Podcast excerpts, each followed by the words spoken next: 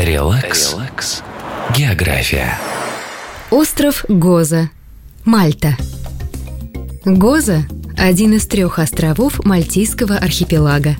Но он, пожалуй, самый зеленый, тихий и умиротворенный. От Мальты сюда ходит паром.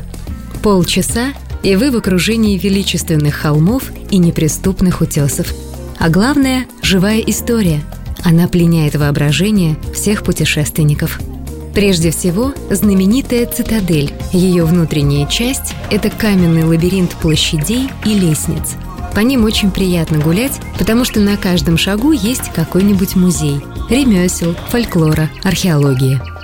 На западном побережье острова Гоза расположено место, чаще других попадающее в объектив камеры – мыс Дуэйра или Лазурное окно – Сквозь арку из огромных скал можно любоваться морем и потерять счет времени. А восточная часть острова популярна благодаря пещере Калипсо. С верхней площадки тут открывается великолепная панорама пляжа с темно-красным песком. Хотите узнать, как очаровывала нимфа легендарного Одиссея? Приезжайте на Гоза. Релакс. Релакс. География.